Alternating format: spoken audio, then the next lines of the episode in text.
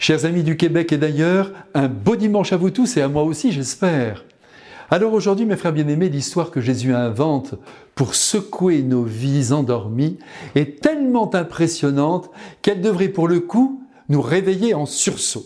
Aussi, laissez-moi vous la raconter, même si c'est dimanche et que vous avez besoin de joie, de gaieté, loin de toutes les épreuves que la vie ne manque jamais de faire tomber sur nos têtes. Eh oui, hélas.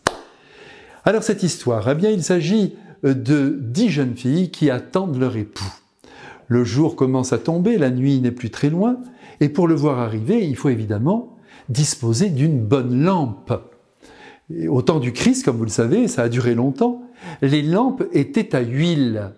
Donc, il fallait faire très attention d'avoir toujours en réserve au moins un litre d'huile.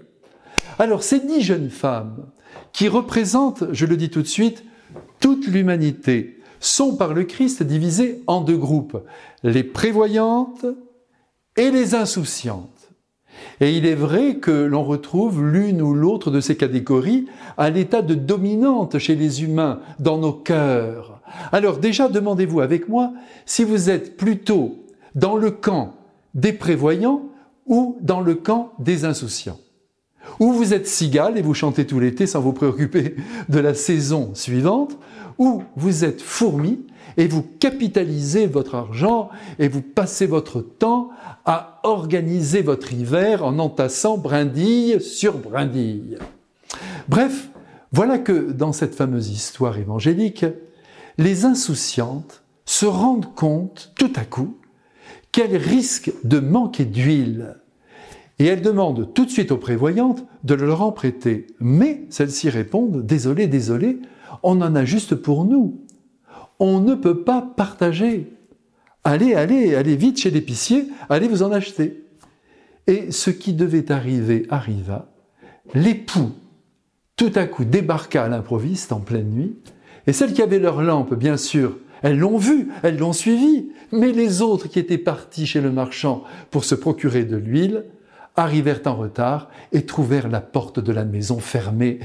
Et cette maison, c'est évidemment le royaume de Dieu, appelé plus communément le paradis. Comprenons bien, personne sur la terre ne connaît l'heure de sa mort, tant mieux d'ailleurs. Autrement dit, l'heure de la grande rencontre avec l'époux de nos âmes qui est le Christ.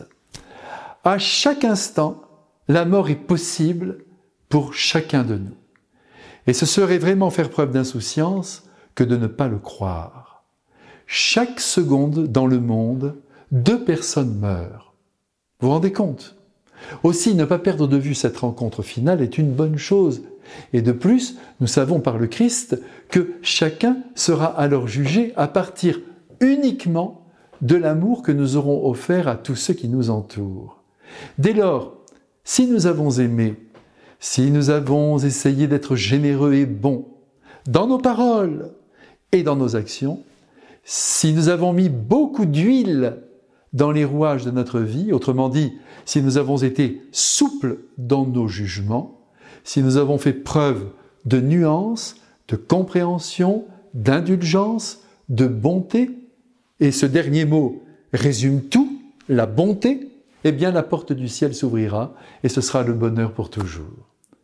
La meilleure manière de nous préparer à la vie éternelle, c'est d'aimer. Et comme vous le savez, ce n'est jamais gagné. On est sans cesse repris par nos égoïsmes, sans cesse tenté de nous occuper de nos petites personnes, de se croire supérieurs aux autres et de les laisser même se dépatouiller dans leurs problèmes. Ce qui compte aux yeux de Dieu, c'est ce que tu fais de ta vie. C'est ce que je fais de ma vie. La qualité de mon amour et là, moi, malheureusement, je ne peux rien faire pour toi, et toi, tu ne peux rien faire pour moi. L'huile de la lampe de mon amour ne peut pas servir à la lampe de ton amour. Alors, soyons prévoyants, aimons concrètement ceux qui sont autour de nous, et ainsi notre vie lumineuse verra au jour de notre mort Jésus arriver et sur un beau sourire nous faire entrer tout simplement dans son cœur qu'il vous bénisse à présent et vous garde dans le désir d'aimer. Quant à moi, je vous aime.